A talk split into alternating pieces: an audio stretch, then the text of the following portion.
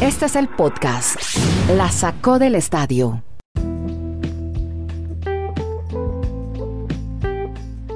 En esta serie de reportajes con las grandes voces e ídolos del deporte de América Latina, en el podcast La sacó del estadio desde Chile, Colombia y Estados Unidos, para nosotros es un honor y estamos complacidos de tener a una de las grandes estrellas del fútbol mundial. Él es Mario Alberto Kempes, el matador que nos atiende. ¿Desde dónde? ¿Dónde está hoy, matador? ¿Cómo le va? Oh, hola, ¿qué tal? ¿Cómo les va? Saludos a todos. Bueno, realmente ahora estamos como hace 14, a ver, 15 años en, la, en Estados Unidos y ahora nos hemos venido para la parte de la Florida.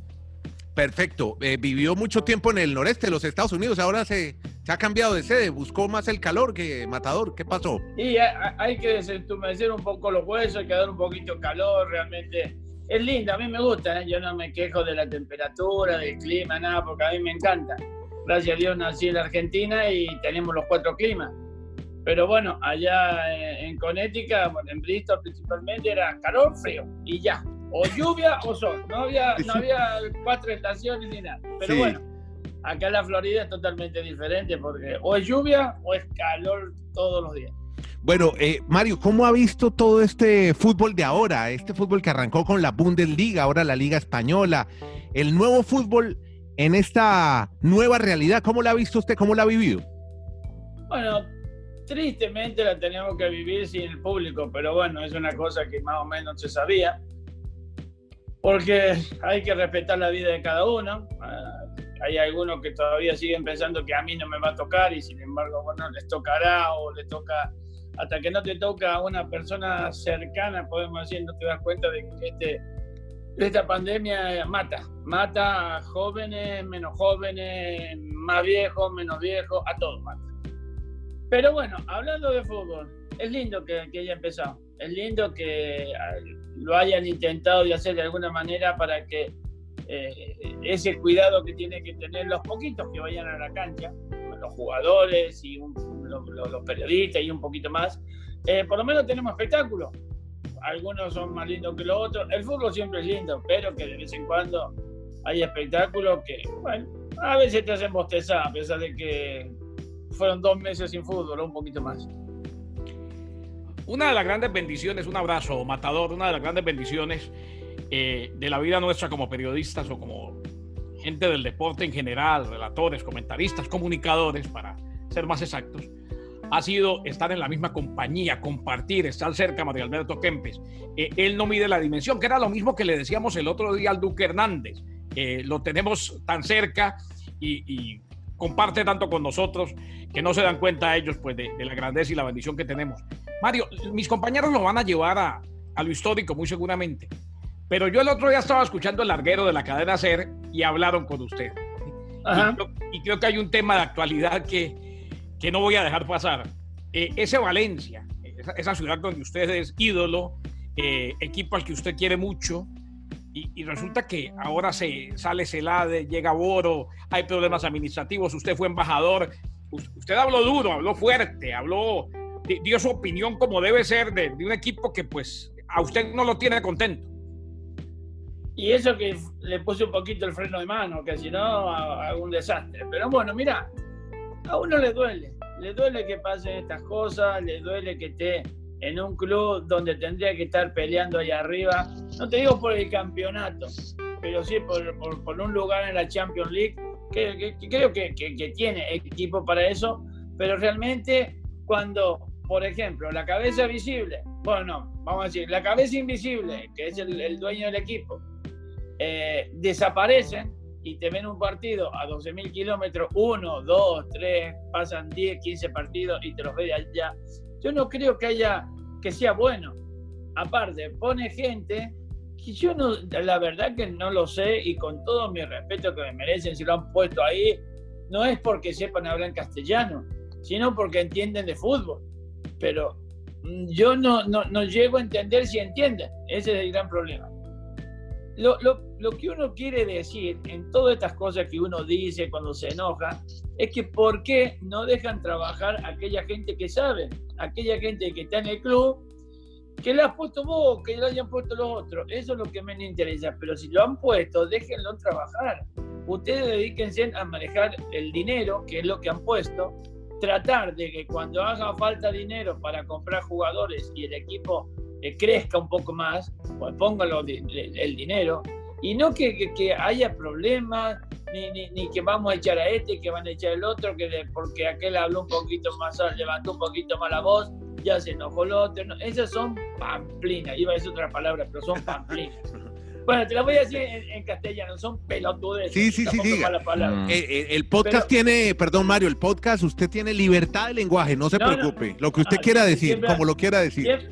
Siempre, me gustó que me respeten, yo tengo que respetar, y más nosotros, como dijo Kenny, que somos eh, gente que, que, nos escucha y que no podemos andar tonteando con las palabras. Pero bueno, de cualquier manera, este, este Valencia, que bueno, uno suponía que teniendo buenos jugadores como tiene, podía dar la sorpresa, pelear ahí, ya te digo, no por el título, sino por una competición europea, pero ahora está, yo no sé si ya no ha caído de la, Europa League.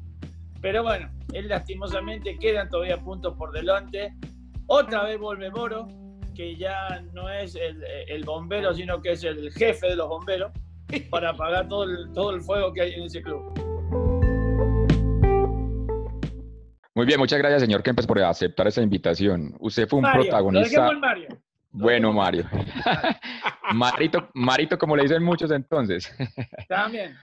Bueno, el tema es, usted fue obviamente un protagonista en la historia de los mundiales y uno ahora ve que hay muchas circunstancias con tema del VAR.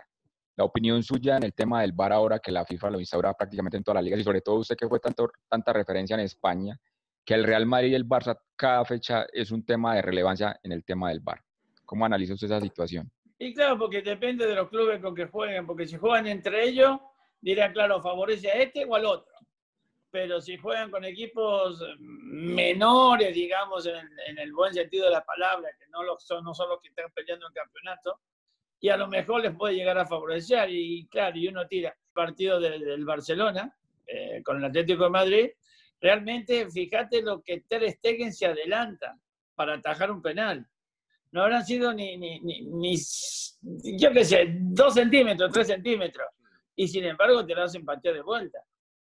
Y eso posiblemente le haya dado el título posiblemente al Real Madrid. Porque si llega a ganar hoy, pues ya sé, los puntos eh, van a ser mayores. y el campeonato lo tiene bastante no es que lo tenga fácil el Madrid porque puede perder con cualquiera, pero bueno, lo tiene por buen camino. Claro. Mario, eh, ahora sí, es que hablar de Mario Kempes, hablar de una de las historias del fútbol argentino, campeón del mundo, un tipo que lo ha ganado todo, que hubo en Europa, que arrancó, eh, bueno, en Belleville, Córdoba, cuando se fue a probar a Instituto de Córdoba, luego va a Valencia, juega en Río, hasta hizo un paso por Chile, ¿no? Estuvo por, por estos lados. del Vial. Sí, correcto. Pero yo sí quisiera saber, vi una anécdota muy interesante suya cuando se prueba en Instituto de Córdoba, que ya sabían de usted, habían oído hablar de un muchacho que, que hacía goles con menos de 15 años, pero usted dijo, no, no quiso dar su nombre cuando se presentó. Yo quisiera saber, aparte de esa anécdota que es lindísima, donde usted dice, yo no soy Mario Kempes, se cambió el nombre e hizo dos goles ese día para probarse en instituto, ¿a usted le tocó volverse a cambiar el nombre después en alguna otra circunstancia, en otro momento? ¿A usted, a usted le gusta pasar de bajo perfil a veces cuando está en lo público? Un poco, un poco es parte de su personalidad, Mario. Yo, cuando yo lo llego a instituto, eh, voy al vestuario eh, y me muestran la planilla, que antes había un, papelito con los nombres de los que jugaban. Y claro, y me dicen firmar y yo miro así la planilla y digo, yo no estoy acá. No, no, no, firma en este apellido que con ese apellido vas a jugar. ¿Y por qué? Claro, y la ah. pregunta, ¿y el por qué? Yo venía de, mi pueblo y no sabía por qué e, e, e, esas cosas raras. no, porque queremos, no queremos que juegue con tu, con tu apellido, que a ver si, no, no queremos que juegue con tu apellido. Bueno, perfecto. Lo que yo no sabía era el trato que había hecho el presidente del Club Instituto con el, el dueño de la fábrica de, madera, de muebles donde trabajaba mi viejo. Era que, bueno, si yo hacía dos goles antes de los 15, 20 minutos, pues había una, una, una muy buena relación. Y bueno, y, el, y, el, y el pago que tenía que hacer el instituto, si me quería, era pelotas, arcos, todas esas cosas de, de- Sí, sí, sí, de utilería, digamos.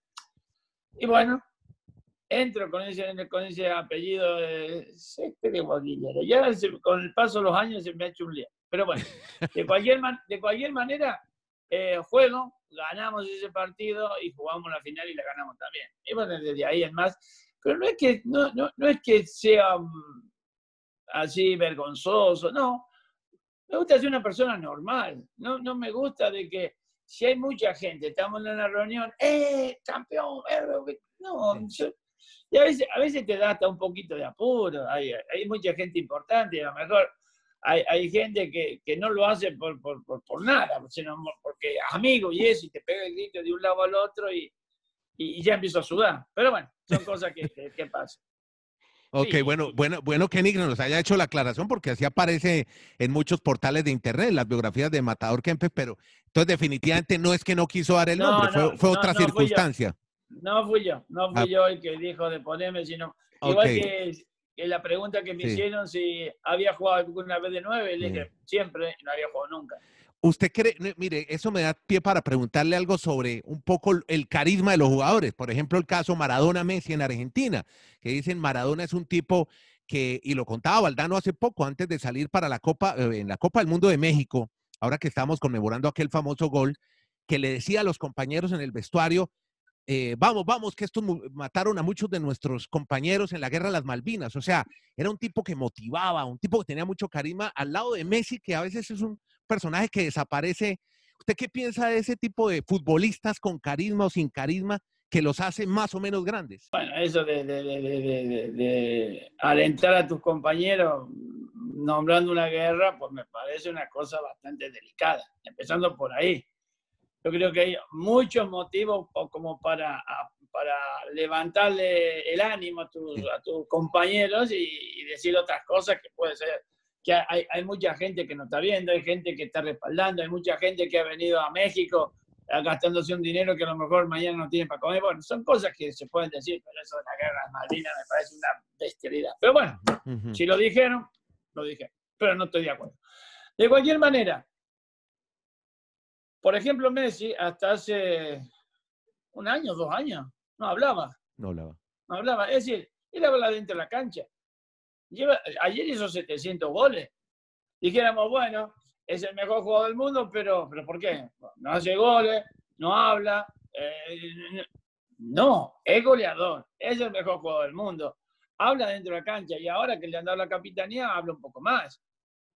Y yo a, a Diego nunca lo he visto eh, ser tan, tan elocuente, por lo menos en la cancha. Siempre han hablado dentro de la cancha. Y no hace falta tener una personalidad fuerte como para ser respetado por los compañeros. Acá cada uno es como es. En la época nuestra decían Pasarela el, el caudillo. Pasarela el que menos hablaba. Ahí dentro de la cancha lo que teníamos que hablar éramos todos juntos. Y si hacía falta pegarle un grito a uno para que se despertara, bueno, se despertaba, pero dándole un grito, no para, para desmoralizarlo, sino para, para, para despertarlo, como se dice normalmente. Yo creo que no, no, no se necesita ser eh, de, de esos caudillos, como se decía antes, para, para, como se lo decía a Ratín en un tiempo, a Telcha, toda esta gente que, que parecía que tenía una personalidad que te mataba dentro de la cancha, pero eran fuertes. El- el- igual que el negro gallego, era el 5 metros en la selección, y vos parecía que el, el- que cortaba el, bacalao era él, o pasarela Claro. pero no, y, y lejos de la realidad. Ya, ya eso de caudillo, de quién manda, de la personalidad, cada uno tiene su personalidad. Fíjate en las elecciones, en las Sí. elecciones, eh, estando eh, Messi en la selección, todas las pelotas eran para Messi. Eh, ¿Dónde está la personalidad de cada uno de los compañeros? Entonces en La el equipo, dejaban, en- la dejaban en su casa. Mario, en el equipo del 78, ¿quién manda? ¿Quién hablaba? ¿Quién, quién era el que hablaba? Todos. Pasarela no era el que hablaba entonces. Menotti, Menotti el que hablaba antes de los partidos. Y pero dentro Y de la cancha tiene que haber y alguien que después hable. Dentro de, la, dentro de la cancha nos animábamos nosotros, Ok. o nos reprendíamos, o nos puteábamos, como vos lo quieras decir, pero nunca, nunca, nunca escuché algo de parecido, porque sabíamos todo lo que teníamos que hacer. Y, y sabíamos lo que nos estaba jugando. Si fuera un partido normal, decir, bueno, un partido te toca perder, vale, pero en un mundial no podía andar con tonterías. Eh, Mario, usted vio crecer ya, ya, como, ya como cronista, como, como comentarista, vio el crecimiento de este nuevo formato de Champions, que para gente como yo, eh, viéndolo desde la barrera, ha pasado a ser prácticamente un mundial de todos los años. O sea, ya, ya, el, ya, el, mundo se paraliza con la Champions. Es una cosa alucinante. Uno va, yo estando en mi pueblo, estando en Bucaramanga de vacaciones, un cajero de un supermercado me habló del Ajax y, y, y me recitó el 11. Eh, ¿Ha pasado a ser como, como el mundial de cada año para el mundo, para, para todos? Es que fíjate que las ligas se han hecho tan pobres, hay, hay, hay unas que no. Ejemplo, España. Antes era Barcelona-Madrid. Ahora, bueno, ahora se le ha agregado el Atlético, un poquito el Sevilla, un poco el Valencia, es decir, se acerca un poquito. Digamos que es cosa de cinco, de seis. Italia, le pelea hasta la lluvia, hasta faltando seis o siete fechas, o un poquito más. Y después se caen todos a pedazos. Nápoles, el Parma, el Milan, el Inter, se caen a pedazos. La inglesa es la más parejita que son cinco, seis o siete los que pelean. Y aparte que todos los partidos, los, los últimos los juegan con los primeros de igual a igual. Alemania, decir, bueno, a lo mejor la pasa mal, mal el Valle en los primeros 10 fechas, pero después campeón seguro. En cambio, en Champions, estás esperando la sorpresa. A ver si cae el Madrid, si cae el Barça, si cae el Liverpool, si caen esos equipos grandes, porque de vez en cuando sale un, un bicho raro un equipo de esto que dice, bueno, pierdo por 10, pero si gano por uno, vamos a intentarlo. Y bueno, y a lo mejor salta la sorpresa. Por eso yo creo que la, la gente se vuelca mucho a la Champions porque es, es interesante. Podcast La Sacó del Estadio. En Twitter, arroba La Sacó Podcast.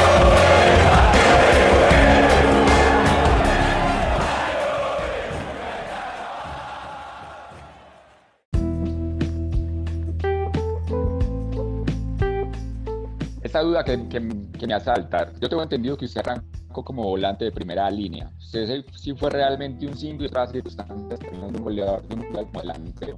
Y regresando al tema de Andrés, quisiera que nos dieran una sola palabra, una descripción para usted qué es Maradona y qué es Messi en una sola palabra. Bueno, empezando de por donde empecé yo, siempre me, me ha gustado arrancar de atrás porque tengo más visión de juego. No tengo, bueno, en central jugaba por la izquierda eh, pero siempre me gustó jugar un poquito más atrás para, qué sé, yo era muy inquieto, no, no me podía quedar quieto como para solamente esperar la pelota para, para tirar para adelante, sino que me gustaba defender, estar en contacto permanente con la pelota me era, me era más fácil. Messi, Maradona, Maradona, Messi. Si vamos por lo que ganaron uno y otro, Maradona le puede bien ha ganado el mundial.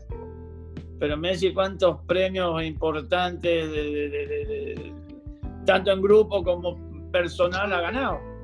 Es decir, no por no ganar un mundial deja de ser el mejor juego del mundo, ya lo, lo, lo está demostrando.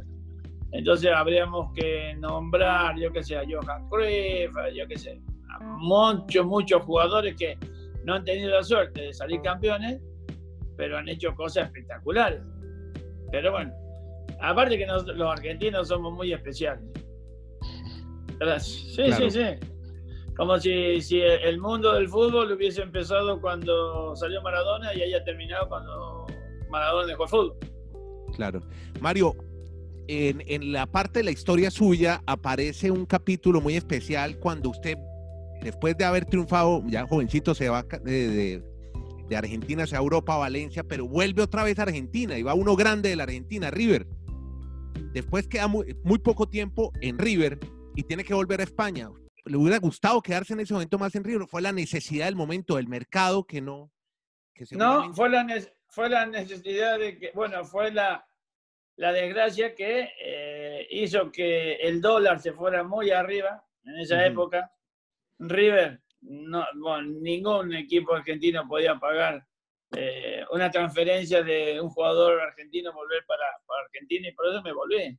Sí. No es que no es por, por, era simplemente eso. Económicamente River no pudo terminar de pagar el pase. Pero, pero volviendo a la grandeza de un equipo como River o Boca, haber estado más tiempo en River, le hubiera Gustavo quedarse. Sí, no, sé, no sabemos nunca lo que puede haber pasado si me quedaba un poco más, si a lo mejor no hubiese firmado cinco años de contrato más con el Valencia eh, antes de llegar al Mundial, que me quedaba un solo año. Es decir, hay muchas cosas que decir, y si no lo hubiera hecho, pero las hice. Correcto. Y, y gracias a Dios salieron bien. ¿Quedó algo por hacer, Mario? O sea, yo sé que a veces es, es difícil y es una pregunta que, que hacérsela a alguien que ganó un mundial, que triunfó en Europa, que triunfó en Argentina, que ha sido un comentarista reconocido. Futbolísticamente, cuando, cuando usted en la noche mira para el techo con la cabeza en la almohada, dice, ¿me hubiera gustado esto o aquello en la cancha? Eh, te lo voy a hacer fácil. Yo cuando por la noche apoyo la cabeza en la almohada, no es para pensar precisamente, ni mirar la luz que tengo encima. Apago y me duermo. Fíjate, hay una cosa que, que yo siempre tengo claro. Eh, llegado el momento, siempre eh, uno tiene que pensar cuándo te llega la hora. Y yo creo que elegí muy bien a la hora de retirarme porque me fui a Austria. En ese momento, Austria futbolísticamente no era tan importante el fútbol como otros deportes. Hoy sí ya lo es. Ya tiene equipos que, que, que, que son protagonistas en Champions precisamente. Pero tuve seis años y medio ahí, la pasé muy bien y me volví. Y me volví a Valencia y ahí me retiré con, con el partido de homenaje. Después me fui a Chile, a Fernández Vial. Pero uno tiene que ser consciente hasta dónde puede llegar. No cuando, porque comenzar, tener, tener las ganas locas de comenzar eh, y siempre pensando en un equipo grande, no quizás en, en, el equipo de la ciudad donde todos deberían de pensar.